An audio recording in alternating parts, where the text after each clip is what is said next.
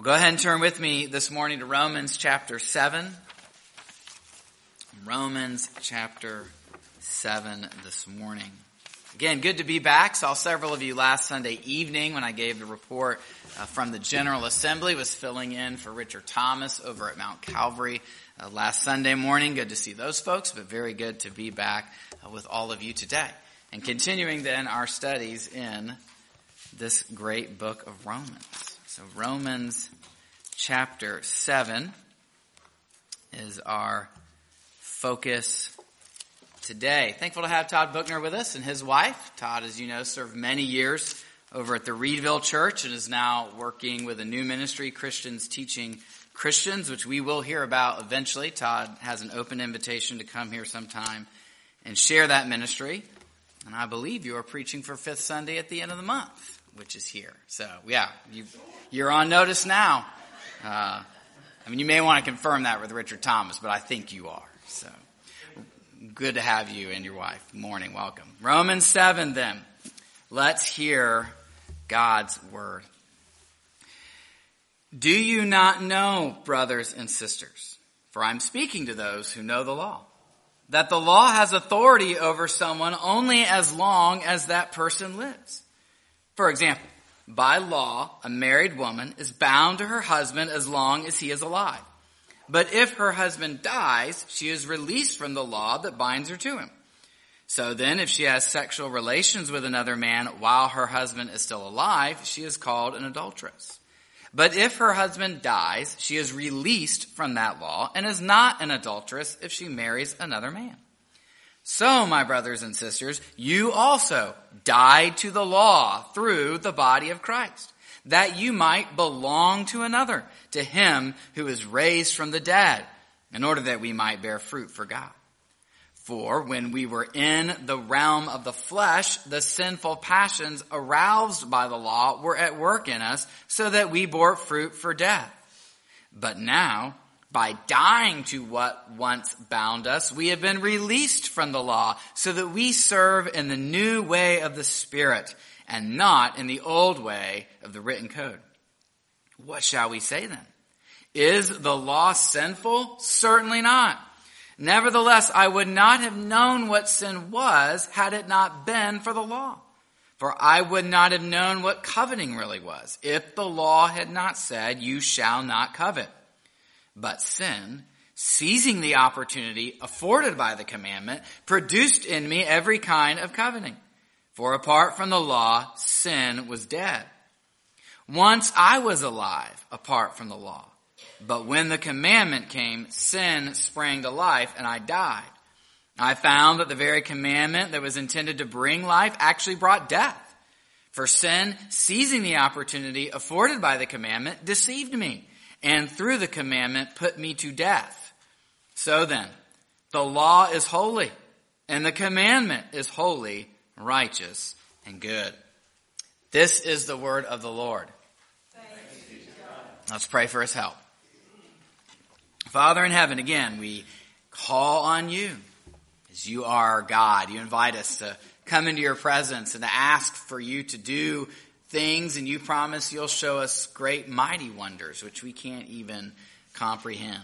So Lord, work mightily through your word this morning to transform us more and more into the image of Christ, if need be, to awaken spiritually, to save the lost, above all, to bring glory to God. And to give us understanding. This is a difficult passage, but Lord, you, through the Spirit, you are our teacher. So fill me with your Spirit and be our teacher. And we ask these things in Jesus' name. Amen. While preparing for this sermon this week, one of the sources I used gave this illustration. It told the story of a man who wanted to install an alarm system in his house. There had been a series of break-ins in the neighborhood and the owner was anxious to protect his property.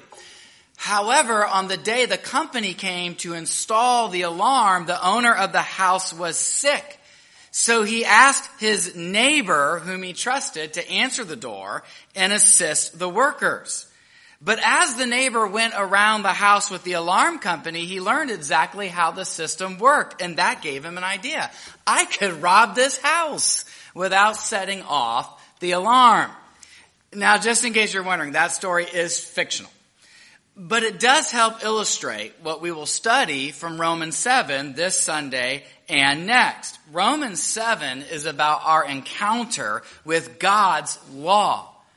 And as Paul will labor to show throughout this chapter, God's law is good. It is holy and righteous. It is designed to give life. It protects like the alarm system. But as Paul will also show, the law has been hijacked by a rival power. And unlike our story of the alarm system, it isn't a neighbor from outside who hijacked the alarm. No, this intruder live, intruder lives inside the house. Inside each and every one of us, it is the power of indwelling sin. Now, throughout Romans 5 and 6, Paul has been telling the Christian story through the lens of the Old Testament. We've drawn attention to this. We saw in Romans 5 that in Christ we are new creations. No longer bound to Adam, now united to Christ.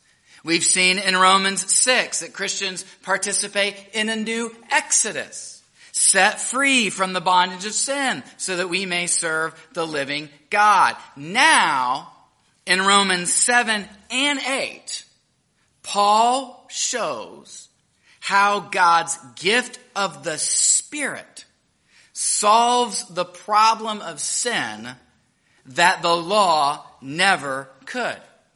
And so what does that mean? That means Paul now needs to take us back to Mount Sinai. If we're going to appreciate the gift of the Spirit, we have to look again at God's gift of the law and figure out how such a good gift became the tool of sin.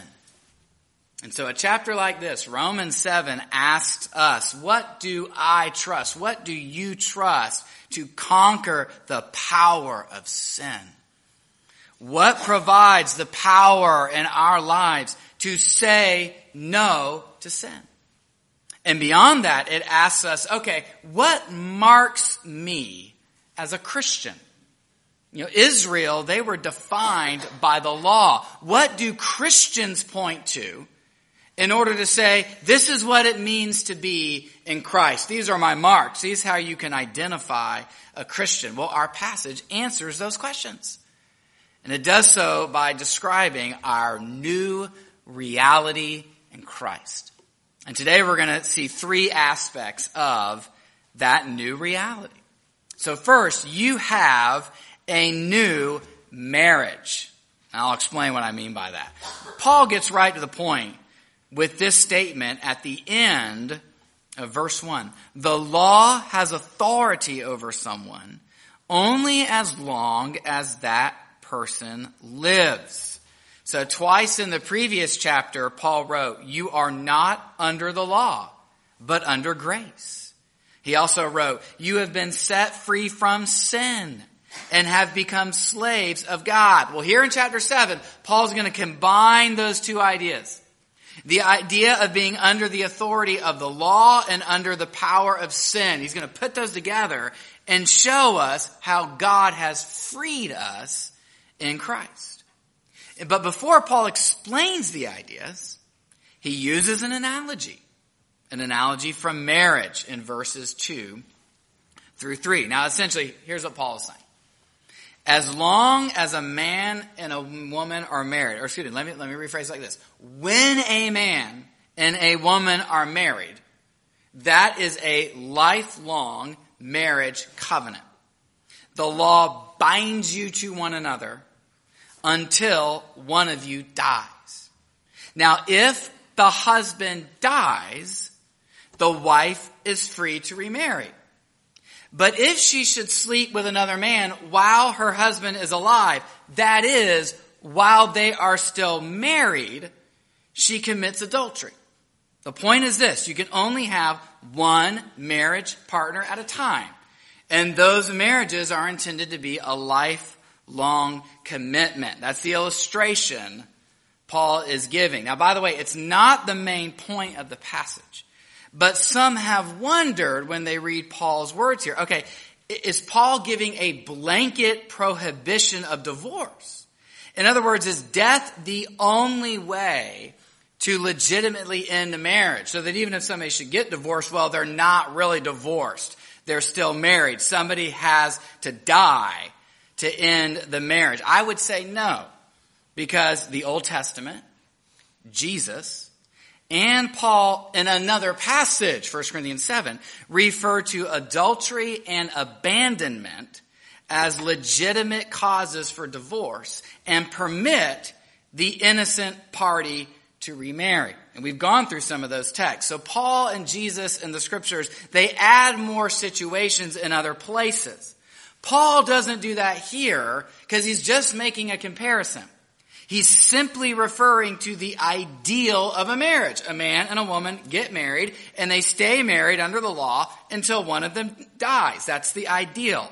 And Paul cites that in order to compare it to your relationship to the law.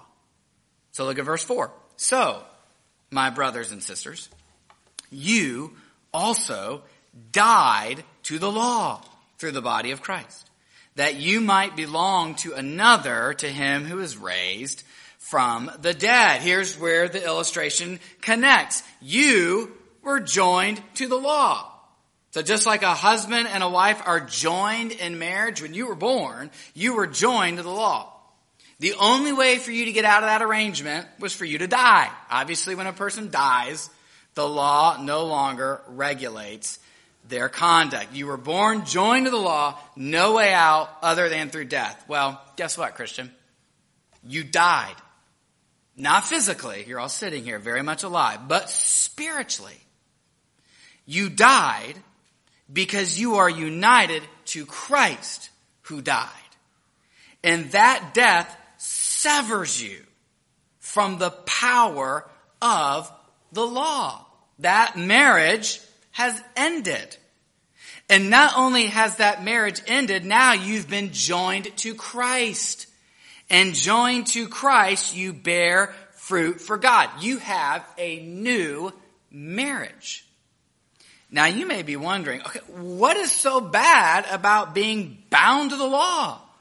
I mean, that is a question. That's, that's probably one of the biggest questions that the Jews in Paul's audience would have been asking as Reformed theologians, people who follow the Westminster Confession, which highlights the ongoing value of the law as a guide for conduct. You may be wondering, what's so bad about being bound to the law? Paul will give us more details in just a minute, but he gives us a hint at the end of verse 4.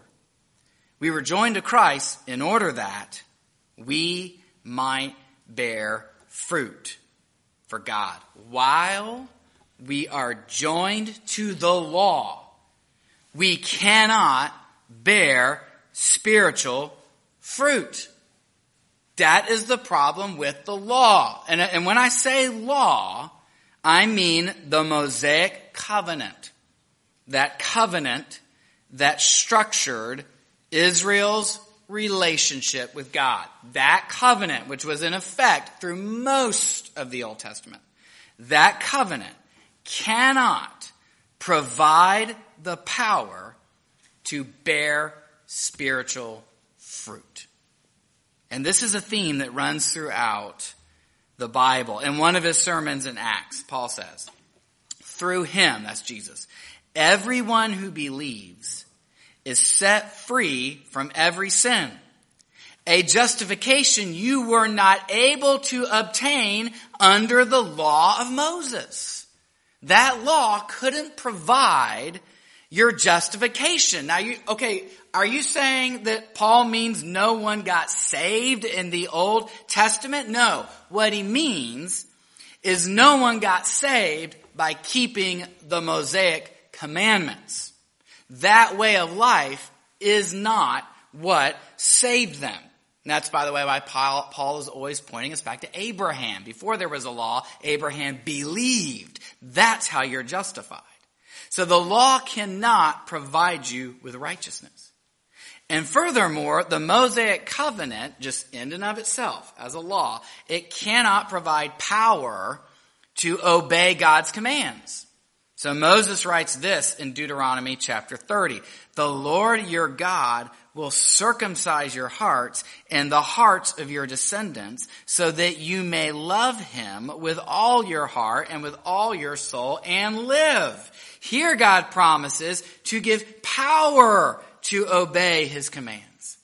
Israel has the law, but they need something more. They need the Spirit in order to be holy. And the law in and of itself doesn't provide the Spirit. And you say, well, what was God doing? Was he trying to trick them? No, he wanted them to look beyond the law, to look beyond the covenant, look beyond the command and call on the God of the covenant. And he will give you righteousness. He will give you his spirit. And then you will obey God. And what Paul is telling us in Romans, he'll mention this in the very next verses, the day when God is going to give his spirit, the day when he is going to provide righteousness, the day when he is going to abundantly work savingly among his people, that day has come.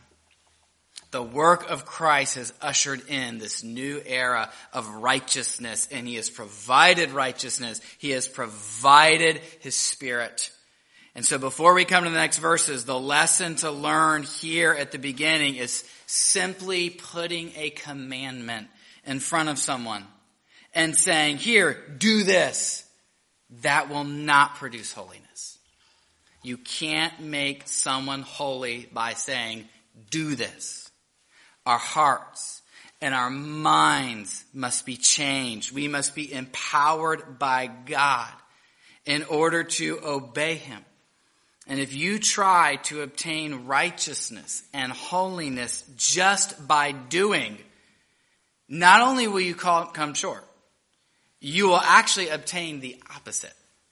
And that's where these next verses pick up. So let's go into the next section, which shows us you have a new master. Throughout Romans, Paul frequently employs a then and now framework. You were condemned by the law. Now you're justified. You were in Adam. Now you're in Christ, etc. Well, verses five and six employ that framework again. And this time with reference to the law and the spirit. Let's look at those verses. They read, For when we were in the realm of the flesh, the sinful passions aroused by the law were at work in us so that we bore fruit for death. But now, by dying to what once bound us, we have been released from the law so that we serve in the new way of the Spirit and not in the old way of the written code. So verse 5, that's the description of your old life. It highlights the problem with the law that Paul will develop in the following verses. But verse 5 is a summary. When we were in Adam, we were in the realm of the flesh. We were enslaved to fleshly, sinful desires. And the law, rather than solving the problem of sin, it actually aroused sinful passions. All the things that had settled deep down into your heart, the law it's not a ladle that scoops them out. It's a stick that stirs them up. You ever make a, a, salad dressing with vinegar and oil base? What does it do? It separates. You gotta shake it up. Or, or orange juice in the refrigerator. You gotta shake it up. The law doesn't remove the problem. It just shakes it up. It arouses sinful passions. And the result is deeds that produce death. Now, I think this would have been something of a shock, something of a scandal to Paul's Jewish hearers. You can see why some of them thought, you preach an anti-law gospel. Well, again, I promise, Paul will affirm the goodness of the law in this passage, but what he has to also show, what he's got to first show, is the limited ability of the law. For all its goodness, for all its guidance, uh, guidance, it cannot save and sanctify. And not only that, what we thought was our protection against sin, our, our bulwark, our, our fortress against sin, it's actually an instrument that produces more sin. We've been trapped inside the castle with the enemy. So what's the solution? Verse 6 tells us, but now, by dying to what once bound us, we have been released from the law so that we serve in the new way of the Spirit and not in the old way of the written code. Paul says, now in Christ, you sided with Christ. And so you've been joined to Him by the Spirit. You've been joined to Him by faith. And you've received this righteous status and life giving power. So now Paul says you serve in the new way of the Spirit. You see, the law stirs up sin. And you might think, oh, okay, we'll just get rid of the law. Well, ironically, that's not the solution. The Bible never says the law stirs up sin, so just do what you want. No, the solution is the Spirit. The Spirit who sets us free from bondage to sin. The Spirit gives us power and the desire to serve God. And in that new position, the commands of the law, they still have value. They still instruct us in the things that please God. But we must first be in Christ and in the Spirit. Now, before we come to the last verses, the third section, the third point, let me say something about how I understand the rest of chapter 7. Now, as I've already said, verses 5 and 6, that's your then and now framework. So verse 5 is the then, verse 6 is the now. And again, we've seen that contrast leading up to that point. Here's what I would submit to you. In the rest of chapter 7 and in all of chapter 8, Paul continues to employ the then and now framework. And in the rest of chapter 7, Paul continues to describe the then in other words, verse 5 is the summary verse for the rest of chapter 7. Paul will use this chapter to further describe the old state, what you used to be when you were enslaved to the power of sin and the law. So what that means, friends, is that the rest of chapter 7 does not describe Christian experience. Now I know these verses have often been appealed to to describe the Christian's ongoing struggle with sin. Especially verse 17, such statements as that. For what I want to do, I do not do, but what I hate to do. I mean, that kind of seems to describe clearly what every Christian experiences at some point, and I am sympathetic to that. But nonetheless, I don't think these verses describe Christian experience. And I'll try to show that as we make our way through the next section of verses and as we finish the chapter next week. So if you don't get all your questions answered, you just have to come back next week. See what we say about the rest of the chapter. But we'll look lastly today at verses 7 to 12. And we'll look at them under this last heading. You have a new marker. A new marriage, a new master, the Spirit, Christ, and now a new marker. Paul has assessed the law as an instrument of death. And that raises a few questions that Paul now needs to answer. Verse 7 asks, What shall we say then? Is the law sinful? Well, I bet you can guess Paul's answer at this point. Certainly not. Nevertheless, I would not have known what sin was had it not been for the law. For I would not have known what coveting really was if the law had not said, you shall not covet. Someone asked Paul, do you think the law is sinful? Absolutely not, Paul says. Well, why did you say back in chapter 5 verse 20, the law was brought in so that the trespass might increase? Why did you just say that sinful passions were aroused by the law? We Jews, the people of God, we think God gave the law to counteract sin, to give life. You say that it aggravates sin and produces death. It sounds to me like you think the law is sinful. Well, how can Paul answer that charge?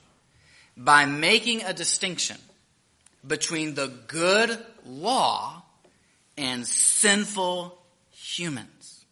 Let's follow Paul's explanation. First, still in verse 7, he, he just simply observes, I would not have known what coveting really was if the law had said, you shall not covet. You see, friends, when you don't have a written law, you can negotiate whether something is right or wrong. You may feel bad about what you do, or you may not. But when God issues a command, now there is a line to cross. And if you cross that line, you've trespassed. So the command is good. The command comes from God. But the result is now you can clearly identify wrongdoing. Paul goes on in verse 8, but sin, seizing the opportunity afforded by the commandment, produced in me every kind of coveting. For apart from the law, sin was dead. So, so, not only does the law define wrongdoing, now we see the law provokes wrongdoing. Now that I know what I can't do, oh, I really want to do it. I mean, just to think, think about how you react. Think about the way all of us react when you see a sign that says, do not enter. Or when someone tells you, do not touch. Oh, now we're curious. We want to know what's behind that door. Now we wonder, is something good being kept from us? I mean, it's ironic that Paul refers to coveting here. The prohibition of coveting produced all manner of coveting. And so that now, in verses 9 to 10, Paul gets to the heart of the matter. He writes, once I was alive apart from the law, but when the commandment came, sin sprang to life and I died. I found that the very commandment that was intended to bring life actually brought death. Now notice what Paul claims. I once was alive. Now friends, on one level, there are only two people in all history who can claim to have been spiritually alive first and then dead. That's Adam and Eve. God created them with physical and spiritual life. When they sinned against God's command, they died. And as Ephesians says, now all of us are born dead in trespasses and sins. As Paul says in verse 10, the commandment was intended to bring life. Don't eat from the tree and you won't die. What's that mean? Avoid the tree and you will live. But that commandment brought death. And I think Paul is alluding to that event in these verses. He wants us to start thinking of that event. And then there's another event he wants us to think about. That is Israel's experience at Mount Sinai and Israel's life under the law. What did the law offer Israel? Life. Leviticus 18:5 Keep my decrees and my laws, for the person who obeys them will live by them. If you can keep the law's commands, you will live. But what's the problem? Sinful humans can't keep God's law. And so we are condemned by God's law. The instrument that offers life produces death. Paul wants us to be thinking about all of those stories so that when he comes to verse 11, he ties it all together. For sin, seizing the opportunity afforded by the commandment, deceived me, and through the commandment put me to death. Why does Paul allude to the fall of Adam and Eve?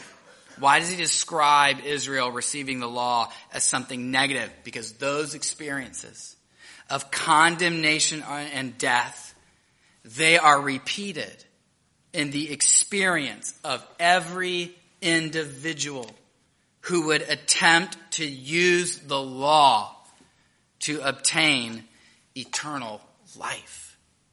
And that's why Paul keeps using the first person I.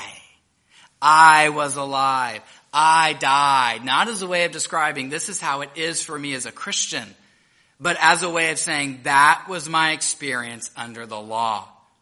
What Adam and Eve experienced and what the Israelites experienced is what Paul experienced and it's what you will experience if you attempt to use the law to obtain a right standing with God.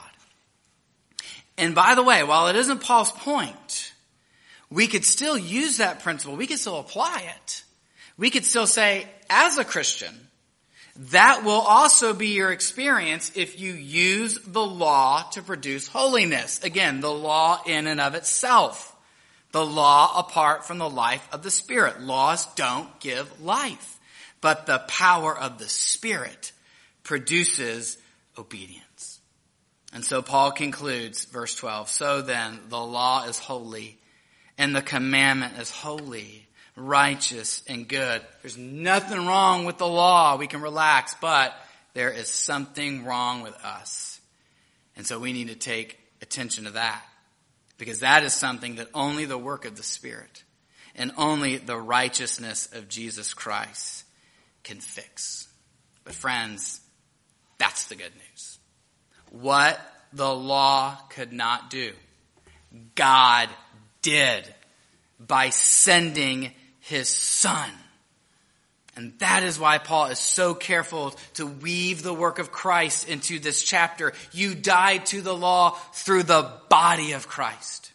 You serve now in the new way of the Spirit. And that's why I've said under this third heading that our new reality gives us a new mark. And I'll close with this. But there's a Jewish document. It's from about 200 years before Christ, not a book of the Bible, but a Jewish document called the Letter of Aristeas. And it just gives us a window into what Jews in Jesus' day may have believed. And in one statement of this letter, it's addressed to a Greek king. And the Jewish writer remarks, when therefore the lawgiver, who was endowed by God to understand all things, so Moses, whom God taught, when he had in his wisdom surveyed every detail, he fenced us about with impregnable palisades and walls of iron to the intent that we should in no way have dealings with any of the other nations, but be pure in body and mind, Release from vain ideas, reverencing the one almighty God above the entire creation. How does that document view the role of the law? It hems us in, keeps us safe, marks us off from the other nations keeps us from being spoiled by them, enables us to worship God better than anyone else. That's how the writer of that document viewed the role of the law. But what marks has God given his people now that they are in Christ? The life lived by the power of the Spirit. The doors thrown open to Jew and Gentile alike the people of God sent out into the world to be the salt and light of God's creation and to be empowered by the Spirit to keep God's commands. And which commands you, you might ask? Okay, if, if the law is this negative instrument, how, how do I know which commands to follow? Another message for another time. I'll just mention this and as I said, close with this. Paul will say this later in Romans. Let no debt remain outstanding except the continuing debt to love one another. For whoever loves others has fulfilled the law. And Paul is echoing Jesus' words when Jesus said, love the Lord your God with all your heart and with all your soul and with all your mind. This is the first and greatest commandment. And the second is like it. Love your neighbor as yourself. All the law and the prophets hang on these two commandments. And in his Sermon on the Mount where he said, I didn't come to abolish the law.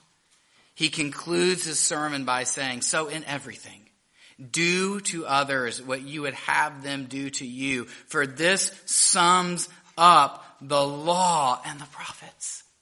We are marked by the Spirit. And the Spirit produces those qualities in us. And Jesus says, these are the big summaries of what I want you to do. Don't fall into that trap of thinking, those are the verses the liberals and the social gospel people quote. No, these are foundational ethics for the Christian faith. And those are the marks that God has given to us. That is our new reality in Christ. So let's give thanks to God and let's ask for the help of His Spirit. Father in heaven again, all thanksgiving and adoration be given to you. We were condemned, justly, helpless. You set us free. You saved us and gave us your spirit. Father, I pray that this congregation in this coming week fill our lips with praise and thanksgiving to you. Open our lips and our lips will speak forth your praise.